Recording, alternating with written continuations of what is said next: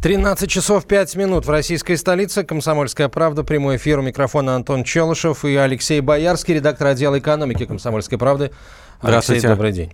А, начнем мы э, с э, вот этого самого кремлевского доклада, так называемого, который Министерство финансов Соединенных Штатов э, представило Конгрессу. В этот документ попали 210 э, фамилий российских чиновников и предпринимателей, 114 чиновников там и руководителей госкомпаний, ну и 96 бизнесменов, крупных бизнесменов.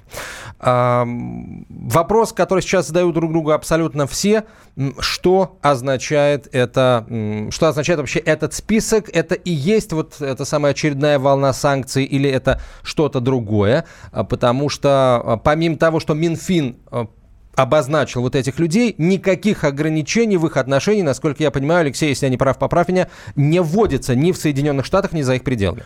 Не вводится, да. Вот мы сегодня поговорили с известным экономистом Андреем Мовчан, он сейчас руководитель Центра Карнеги. А, значит, он сказал, что, ну, в общем, собственно, наверное, с этим многие согласятся, что никаких санкций, что никаких дальнейших последствий к этому списку не будет. Что ЦРУ просто отработала, тупо отработала указания Конгресса, там их попросили предоставить некий список. А, значит, они этот список предоставили, причем переписали его из открытых источников, буквально там с э, журнала Forbes, причем там двухлетней, трехлетней давности. А, ну, то есть взяли адресную книгу наших а, чиновников, э, переписали оттуда, и олигархов, миллиардеров переписали из журнала Forbes. А, причем на это, это действительно, видимо, так, э, потому что там очень смешно, там в этом списке Елена Батурина, которая, по-моему, вообще в России-то уже давно не живет. Не живет. Да, но тем не менее, для кучи ее туда внесли, а, то есть э, ЦРУ отчиталась перед Конгрессом, Конгресс э, поставил галочку и считает, что на этом все.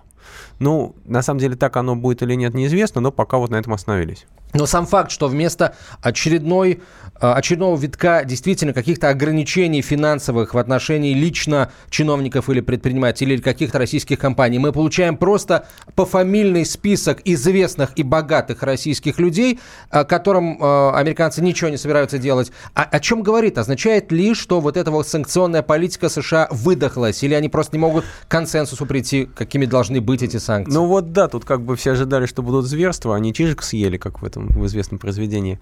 А, непонятно, что будет. То есть, видимо, они так долго кричали, говорили, что вот, мы уже составляем список, вот, мы уже составляем список, значит, там все нервничали, там считалось, что там наши олигархи поехали в Вашингтон там узнавать, там есть они в списке, нет их в списке, там платить адвокатам. А тут оказался какой-то такой, ну, пшик не пшик, но, по крайней мере, вот чем-то отчитались. Возможно, мы не знаем там до конца закулисную игру, там, может быть, пока они этот список составляли или пока они готовили, там произошли эти там, дальнейшие шаги, произошли какие-то изменения, и эти шаги остановились.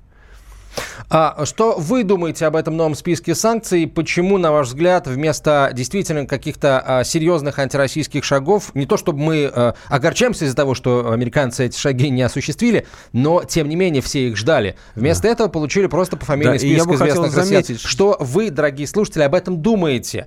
А, пишите в WhatsApp и Viber на 967 200 ровно 9702 или звоните в прямой эфир по номеру 8 800 200 ровно 9702. Что ты думаешь на этот счет, Алексей? Я думаю, что сейчас, если раньше ну, считалось, что все нервничают как бы в этот список не попасть, то теперь, когда этот список увидели, и вроде как бы ничего страшного не произошло, я думаю, что сейчас должны пойти обиды в отношении американцев, что же вы меня, меня-то не включили, что же вы меня-то не заметили. Кстати, да, а, уже ходят по, по этому поводу всякие разные анекдоты. Есть и другая сторона вопроса.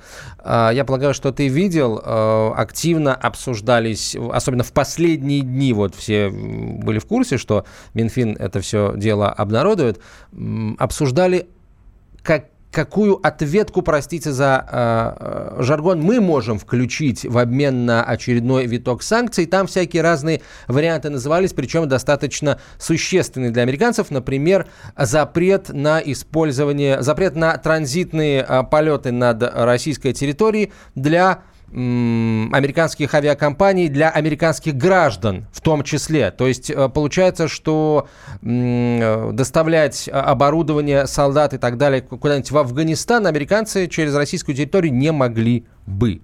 Вот. Ну и не только это все. Это действительно достаточно такая, такой существенный, э, на мой взгляд, э, ответный шаг. А теперь получается вводить-то его смысла, нет? Ну, мы можем свой список опубликовать тоже из открытых источников. Ну, это уже какая-то, это будет смешно, да, конечно. игра в песочнице.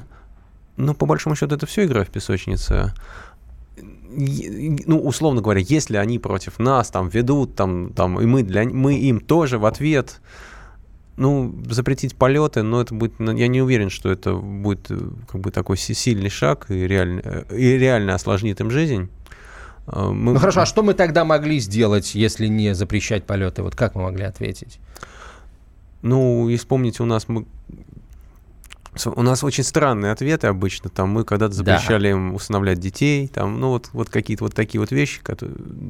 Кто-то, кстати, говорил, да. что нужно перестать титан поставлять в Соединенные Штаты вот, э, для, для, там, для авиации, для других отраслей промышленности. Вот пусть они без нашего титана там свою пластмассу, понимаешь, как сказал Вадим Вольфович Жириновский, из пластмассы пусть свои крылья своих самолетов делают. Ну, можно еще не поставлять алюминий. Там у нас, в общем, компания «Русал» — это один из, буквально там один из мировых монополистов. Но я не уверен, что надо посмотреть там. Но сам Русал вряд ли с этим согласился бы, да, контракты есть контракты.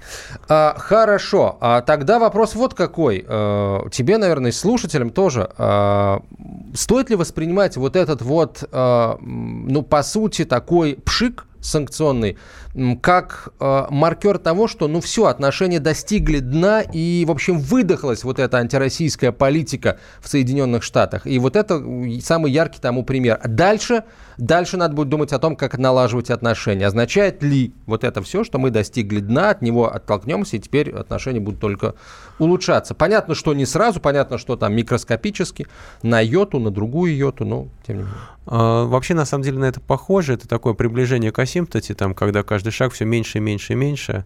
И действительно, возможно, все приостановилось, но как бы не факт, там, мы не знаем, какие будут дальнейшие там, политические события. То есть сказать о том, что все остановилось вот сейчас, на, на этом списке нельзя.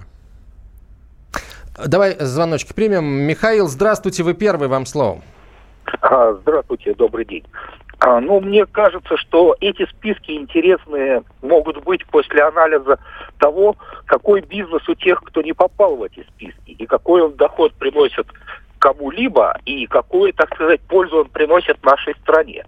Мне кажется, что вот после такого анализа станет значительно более интересно. Особенно если вспомнить, что в эти списки не попал товарищ Чубайс, который, в общем, по состоянию, ну, по размеру, так сказать, капитала вроде бы должен был бы попасть. Ну, там еще такие же есть товарищи. Вот проанализировать их бизнес, показать, кому он приносит основную выгоду с этой и с той стороны. И, так сказать, хорошо это разобрать по косточкам. Это и будет ответным кодом. Спасибо, спасибо большое. То есть, если не попал э, в список американцев, значит, шпион. да, значит, да, значит, шпион, ты да, у конечно. них под крылом, так сказать. Ну, кстати, с Чубайсом э, это, в общем, имеет основание. То есть он считался всегда переговорщиком с Соединенными Штатами, и вполне возможно, что как бы его не внесли. А вот Кудрина, кстати, еще называют этим самым переговорщиком. По-моему, Кудрин тоже не попал в этот список. Вот что-то, да, про Кудрина не звучали, но Кудрин э, уже и не в телефонной книге госаппарата. Ну, тут много кто э, из этих самых э, То есть, возможно, они членов посчитали... списка не Возможно, не а Силанов, по-моему, есть. То есть, э, они, видимо, Кудрина они посчитали отставником и не внесли. Ну, хорошо, хорошо. Ну, это говорит как раз о том, что список чисто формальный. Давай, Татьяна, послушаем. Татьяна, здравствуйте, у вас 30 секунд. Добрый день. Ну что, надо искать дальше болевые точки США. Может быть, есть смысл наши деньги оттуда вытаскивать? Иначе они вообще их не вернуть могут. Как уже, кстати, не раз бывало. Вот где немецкое золото все, которое в Соединенных Штатах хранилась. Немецкий золотой ну, запас. считаешь, что она где-то в Аргентине осела? А, осела, осела. Вот. Нету немецкого золота. Точнее, где-то есть, но у немцев его нет. Немцы на этот счет переживают. Но вот немецкая экономика без золота вроде как справляется. А с золотом так сейчас вообще бы, может быть, на колени американцев поставили бы. Мы прервемся ненадолго. Через две минуты продолжим обсуждать этот санкционный список. Ваше мнение относительно вот этого решения Соединенных Штатов принимаем в виде сообщений в WhatsApp и Viber на 967 200 200 ровно 9702 или звонков в эфир по номеру 8 800 200 ровно 9702. Личные деньги. Товарищ адвокат! Адвокат! Спокойно, спокойно.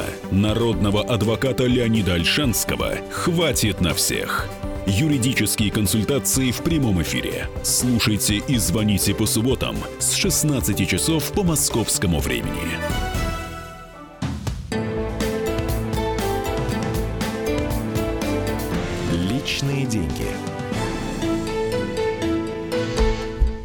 Продолжаем разговор о э, новом санкционном списке, который э, обнародовали американские власти. Минфин передал Конгрессу список из 200 14 э, э, российских, э, простите, из 210 российских чиновников и предпринимателей, 110 из них это эм, как раз госслужащие, крупные чиновники, 96 предпринимателей, олигархи, называйте, называйте как угодно. При этом их просто называют о каких-либо ограничениях в их адрес или в адрес тех, кто будет вести с ними бизнес или какие-то отношения Э, на территории Соединенных Штатов э, или в остальном мире. В общем, об этом ничего не говорится. Проще говоря, э, за это никому ничего не будет. Что, наверное, тоже показательно, учитывая, как полоскали Трампа и его команду за встречи с российскими дипломатами и прочими представителями, вот на, начиная с самого первого дня работы Трампа на посту э, президента Соединенных Штатов. Означает ли это, что в самих Штатах, на твой взгляд, э, вот эта вот истерия относительно контактов э, сотрудников администрации американской э, с российскими представителями, как-то э, страсти эти утихают?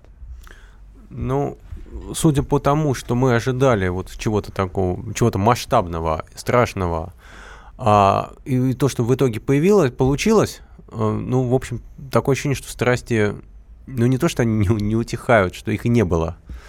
А, вообще вот весь этот список напоминает вот как бы список из детективов из серии там «Кого уничтожить в час Че».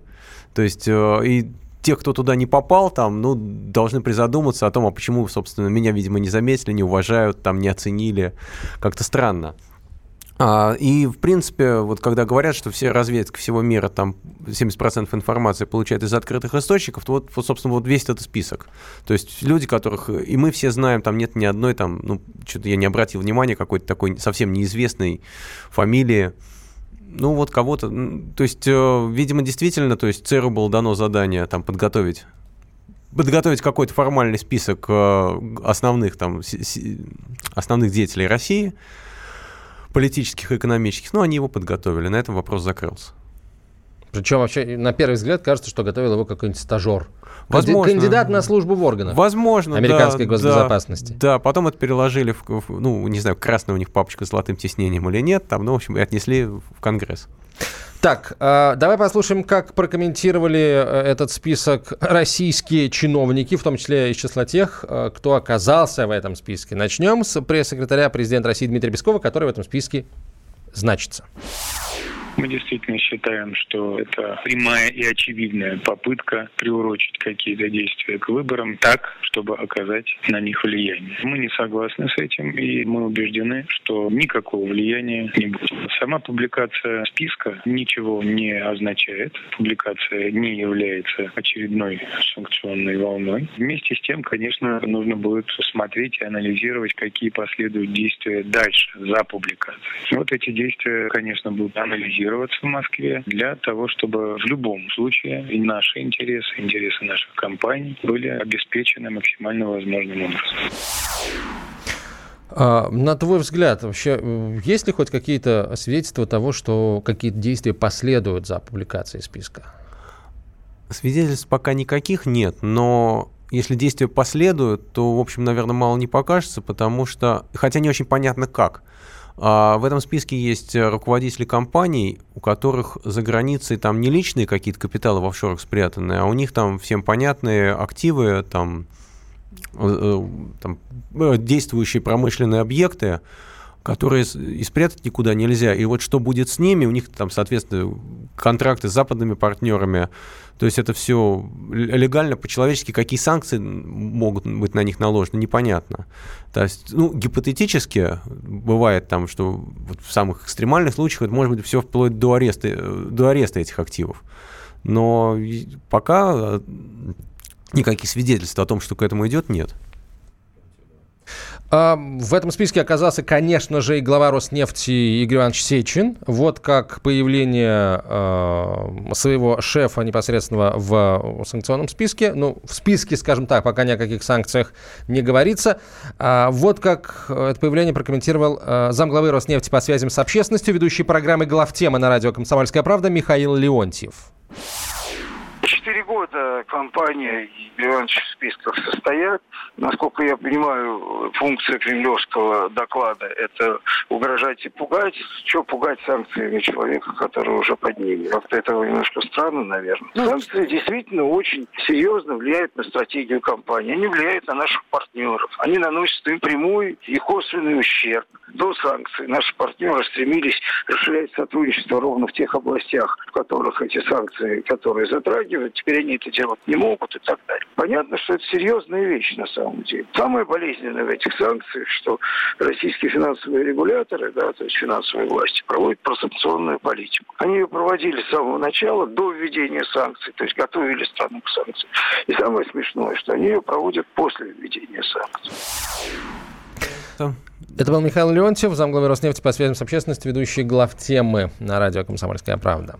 На самом деле нужно будет э, вопрос задавать скорее не внутри страны, этот вопрос нужно будет задавать иностранным бизнесменам и политикам, как они отреагируют на этот список. А, то есть э, как бы список не подразумевает никаких действий, не, не предписывает никакой регламент по общению с фигурантами этого списка. Но, тем не менее, интересно было бы узнать у иностранных э, капиталистов там, и чиновников, а они как-то изменят свое отношение к людям, с которыми они, кто из тех, кто попал в этот список, там, будут они пожимать руку, там, готовы ли они с ними подписывать контракты и так далее вообще.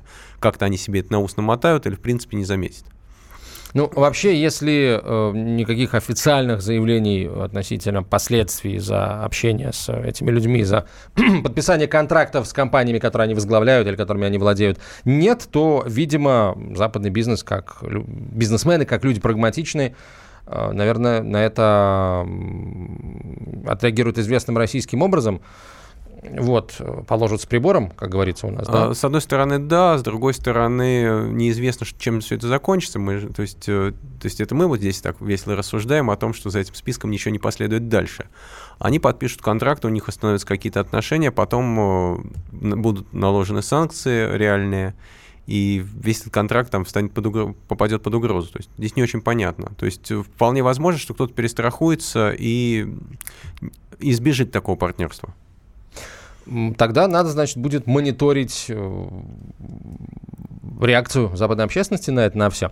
Пока давай послушаем председателя Совета Института развития интернета, одного из фигурантов э, этого списка, Германа Клименко страна, претендующая на мировое лидерство, в наше время занимается составлением раскрепционных списков, это как немножечко диковато. Поэтому даже не очень понятно, как комментировать. То есть в целом там есть список людей очень приличных, действительно работающих на благо страны. Мотивы создания этих списков, они как-то вот предвоенное время, не военное время, я не знаю, что, какая цель них там стоит. А на работе не сказывается. Люди звонят, поздравляют.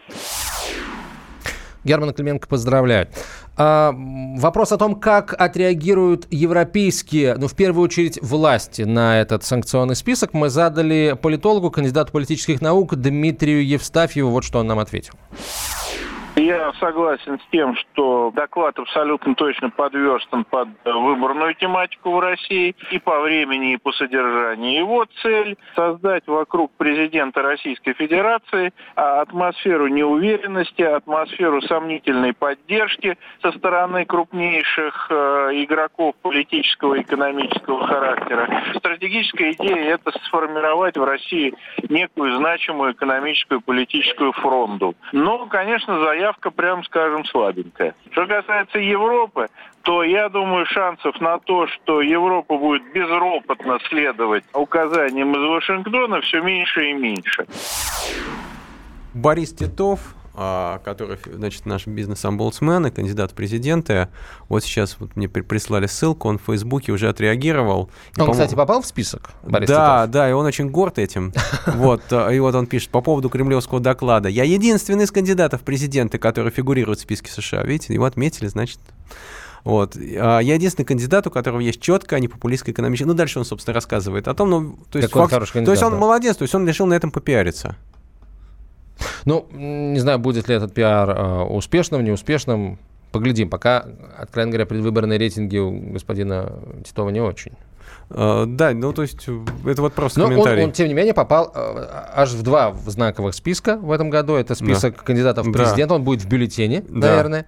И э, вот уже попал в американский э, список санкционный. Э, действительно, сейчас, пожалуй, сказать-то больше нечего. Нужно следить за реакцией э, и, и в России, и в остальном мире, в, в Европе на этот санкционный список и понять, э, будут ли какие-то запланированные сделки срываться или нет, и ухудшатся отношения россиян, э, России с э, странами на Западе, в первую очередь, помимо США или нет. Ну и, соответственно, э, как, что в, в самих Соединенных Штатах последует за публикацией этого списка. Вообще ощущение, что просто договорились. Что вот пока э, они говорили о том, что вот мы готовим, мы готовим, мы готовим, мы готовим, что как-то договорились, и все, и все оказалось проще. То есть от- им нужно было Кто сделать... с кем договорился? А, возможно, если глобально наш бизнес э, с их э, руководством. А, к другой теме перейдем после короткой рекламы и выпуска новостей. Мигранты и коренные жители. Исконно русское и пришлое. Культурные конфликты и столкновения менталитетов. Пресловутый НАЦ-вопрос встает между нами все чаще и острее. Ставим его ребром на радио «Комсомольская правда». Программу «Национальный вопрос» слушайте каждую пятницу после 7 вечера по московскому времени.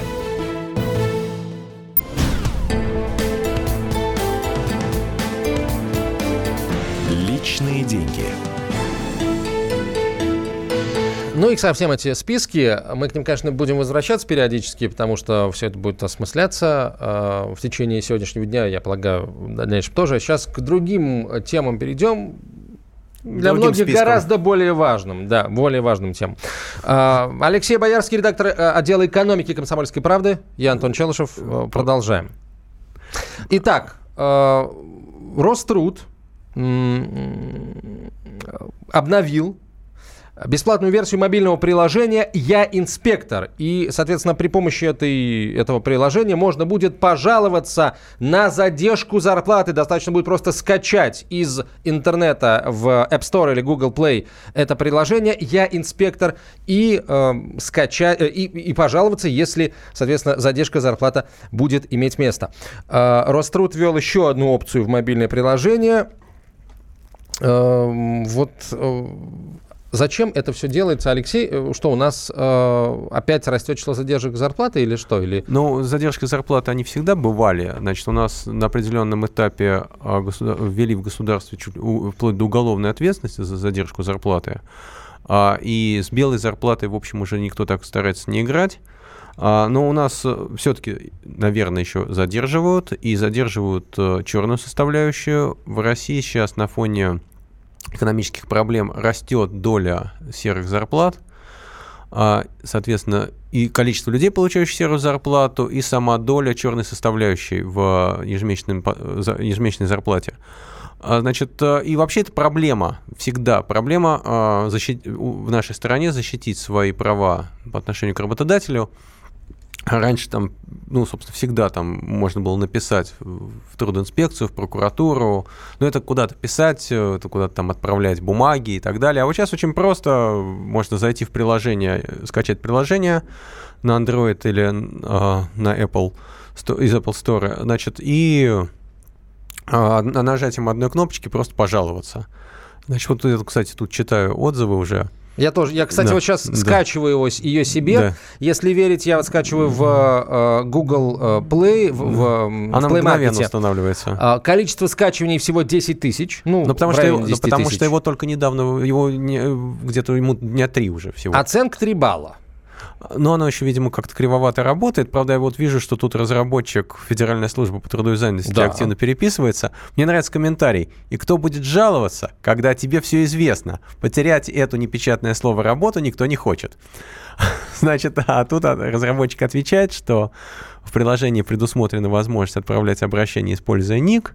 Вот, а после обращения вы можете войти на портал соответствующий и на портал, в госуслугах, и, в общем, если вы передумали, стереть свое обращение, там, если работодатель с вами расплатился.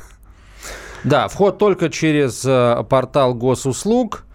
Эм, можно войти с помощью СНИЛС. Эм. Ну, то есть, ты, то есть, если все очень просто, ты жалуешься и инициируешь проверку трудоинспекции своему, в свою компанию.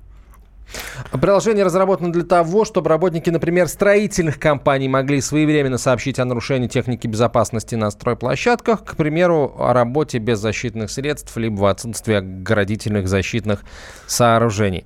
Э, ведомстве считают, что мобильное приложение даст возможность пользователям сообщать в контрольно-надзорные органы о случаях травматизма и потенциальной опасности, а также предотвращать случаи отказа в выплате материальных средств пострадавшим из-за несоблюдения работодателем техники безопасности. Ну и, конечно, задержки зарплаты тоже. То есть, в общем, конечно, я, так, я не знаю, там, как оно пойдет дальше, там, возможно, там есть еще проблемы с работой самого приложения, но вообще они выпустили джины из бутылки, потому что жаловаться на работодателя, а тем более анонимно, ну это просто. Ну, э, это, это просто, но, насколько я понимаю, а, анонимкам э, не будет дан никакой вход. В конце концов, о какой анонимности мы можем говорить, если вход э, ты можешь зарегистрироваться в мобильном приложении только через портал госуслуг, да, где указаны да, твои да, ФАФИО, ИНН и всякие прочие личные да, да, документы. Видимо, видимо, да, видимо, так оно и есть, да. То есть речь идет о анонимном смысле, что это жалоба на сайте висит аноним под ником. Надо посмотреть, как до, конца посмотреть, как сейчас это будет работать. А, значит, да, ну, естественно, если ты жалуешься, то, веро... то когда уже, если уже дойдет до проверки, вероятно, они раскроют работодателю источник. Дорогие друзья, вы э, жаловались ли вы когда-нибудь в трудовую инспекцию и чем эти жалобы заканчивались? Позвоните, расскажите нам об этом. 8 800 200 ровно 9702, 8 800 200 ровно 9702. В WhatsApp и Viber пишите на 967 200 ровно 9702. А если вы работаете в трудовой инспекции, расскажите, инкогнито, естественно, мы можем ваши имена и фамилии называть, а правда правда ли, что эм, руководители компаний, на которых жалуются их сотрудники, получают всю информацию от вас же, от э, сотрудников, э, ну, не знаю, от руководителей, может быть, тех или иных подразделений э, трудовой инспекции. Иначе почему такой низкий уровень доверия ко всему к этому? Непонятно. Ну, на самом деле, да, жаловаться жаловаться на своего работодателя можно только в крайнем случае, когда, в общем-то, уже дошел до, до ручки и там хочешь просто выбить из него свою последнюю зарплату и уволиться. Обычно все-таки эти вопросы как-то решаются э, по, по пути. Но, но обычно как раз э, практика показывает, что с последней зарплаты, зарплаты кидают именно увольняющегося, кидают с последней зарплаты или невыплата зарплаты является причиной увольнения, и этому человеку терять нечего. То есть ты хочешь сказать, что э, в трудовую инспекцию жалуются, ну, э, не, не для того, чтобы реально решить проблему, а чтобы просто, например, в случае, если имеет место обращение в суд, для галочки просто жаловались в трудовую инспекцию, да, жаловался, результата нет. Вот так, что ли, да? А, нет, ну, человек увольняется ему не отдают, или, там, или, или ему не выдают деньги, он решает уволиться, он не, больше не хочет работать в этой компании.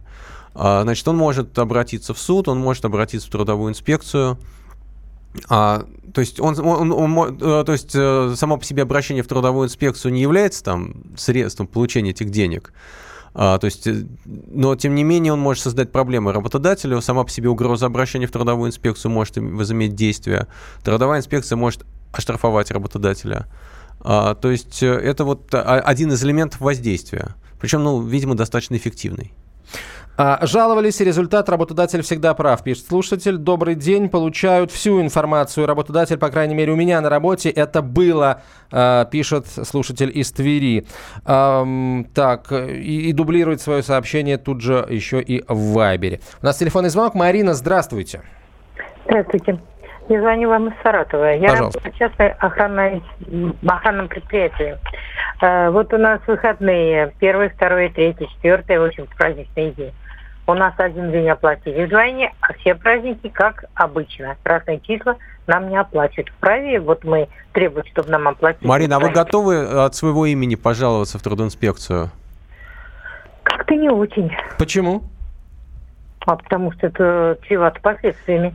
Ну вот вы задаете вопрос, будет ли эффективно пожаловаться или нет. Если мы вам скажем, что это будет эффективно, вы пожалуетесь? А вот я когда буду увольняться, я все вы, я выпишу все дни. Когда буду увольняться, потребую. Вот именно то, что, о чем я говорю. Только что смотрите, если нужно, чтобы поменьше трех лет прошло, потому что если дело дойдет до суда, то исковая давность три года. Нет, понятно, понятно. И мне тогда имею право, то есть, да? Нет, конечно, право-то вы имеете всегда, вот, но согласятся ли То с есть, а этим а пока вы не будете уволь... А пока вы не будете увольняться, вы будете молчать? А куда деваться? А, куда а, деваться? а составить всем коллективную жалобу, всем объединиться? А никто не, так все, никто не идет. Мы требуем СВЧ, например. Чайник нам говорят, нам нас не устраивает. Понятно. А, не нравится. Греете в ладонях. А Скажите, как вы воду греете, кстати, тогда? А вот так бегаем по кабинетам. А у вас, а у вас какой-нибудь профсоюз есть? Нет у нас ничего абсолютно. Слушайте, а что вы охраняете? Вы говорите, вы работаете в ЧОПе. А что охраняет ваш да, ЧОП? Да, да. Автостоянки. Автостоянки охраняете. То есть, понятно. По, представляю, насколько вы радеете, так сказать, за сохранность машин. Жену пытались уволить во время беременности бесплатно. После обращения в трудовую инспекцию уволили по соглашению с выплатой компенсации. Ну, да. То есть, обычно это всегда заканчивается. То есть, в любом случае, финал увольнения, вопрос платный или бесплатный. Ну, слушайте, да. просто беременность это такой, такая да. гарантия того, что тебя не выкинут. Но на самом деле что? трудовая инспекция, она мало чем отличается от пожарной инспекции, от санэпидемстанции и так далее, в том смысле, что она может создать проблемы, и это тоже а, там, в каком-то, там, можно сказать, взяткоемкое направление, и явление трудовой инспекции ну, сулит работодателю, в общем тоже не меньшие проблемы. Поэтому, если вы хотите создать проблемы работодателю, жалуйтесь. Так, жаловался, жаловался, работал машинистом башенного крана в Су-155. Ответ получил от трудовой инспекции такой. В связи с тем, что юридический адрес организации в Москве, дали адрес московской, видимо, трудовой инспекции сказали, езжайте туда. 10, 2010 год. Вы доехали за эти 8 лет до трудовой инспекции московской? По-моему, уже Су-155 кануло в лету. Вот. А. Ну да, вот здесь, конечно, на самом деле вопрос интересный, но я допускаю, что если а, трудовая инспекция московская приходит по этому адресу и обнаруживает, что там такой компании нет, то там тоже как-то маховик должен тоже как-то закрутиться. А давай подводить э, итоги. Получается, что э, вряд ли это мобильное приложение будет пользоваться популярностью, учитывая. Я думаю, если это мобильное приложение технически будет работать хорошо, то я абсолютно уверен, что оно будет пользоваться бешеной популярностью, а туда могут жаловаться даже уже уволенные люди. Ровно до тех пор, пока не, не, не выяснится, что э, работодатели получают все личные персональные данные всех пожаловавшихся. Оно может пользоваться, то есть туда могут жаловаться уже уволившиеся люди, которым терять нечего абсолютно. В интернете было дофига сайтов, а как бы они назывались, опять же, непечатное слово «джоб», значит, то есть плохая работа, а, которые закрывали, я так понимаю, по просьбам работодателей, потому что там был гигантский, там был просто вал жалоб, а, отзывов о компаниях, там, начиная там от бывших там сотрудников компании Макдональдс и заканчивая там компаниями совершенно неизвестными, их можно было находить по ключевым словам, то есть это, ну, если это будет нормально работать, то это просто джины из бутылки выпустили. А, давай э, еще одну тему э, попытаемся успеть обсудить. Вот тут э, прошел, ну не слух, а конкретная вполне информация о том, что Теперь российская таможня будет отслеживать просто информацию обо всех наших покупках за рубежом и ввести что-то беспошлино не получится. Купил ты часы за полтора миллиона рублей, надел на руку, а тебе на тебе скажут, дорогой, ты их купил позавчера в Милане, ну-ка плати мне пошлину. Ну, она не будет отслеживать, она уже отслеживает, потому что уже, собственно, информационный повод, что у людей там уже, уже копаются в чемоданах и находят там какие-то покупки, из которых они предварительно срезали бирки, но сведения об этих покупках на таможню сообщают наши налоговики, видимо, а нашим налоговикам сообщают налоговики тех стран, где эти люди получали Налоговый, вычет, да. А, а так как они люди меркантильные, там, и для них там возврат НДС, в общем, там тоже не маленькая сумма. А вообще люди богатые... А что, а что выгоднее? Может быть, выгоднее не, не получать там налоговый вычет, но Конечно, и... значит, если... Здесь ничего не платить? А, значит, здесь пошлина 30%, НДС в Испании, например, 14%. Значит, то, то что они получают. Конечно, им выгоднее не, не, не возвращать НДС. То это... есть есть законный способ это все дело обойти? Но они в любом случае что-то потеряют. По идее, да. Алексей Боярский, Антон Челышев. До свидания. Личные деньги. Будьте всегда в курсе событий. Установите на свой смартфон приложение «Радио Комсомольская правда». Слушайте в любой точке мира. Актуальные новости, эксклюзивные интервью, профессиональные комментарии. Доступны версии для iOS и Android. «Радио Комсомольская правда». В вашем мобильном.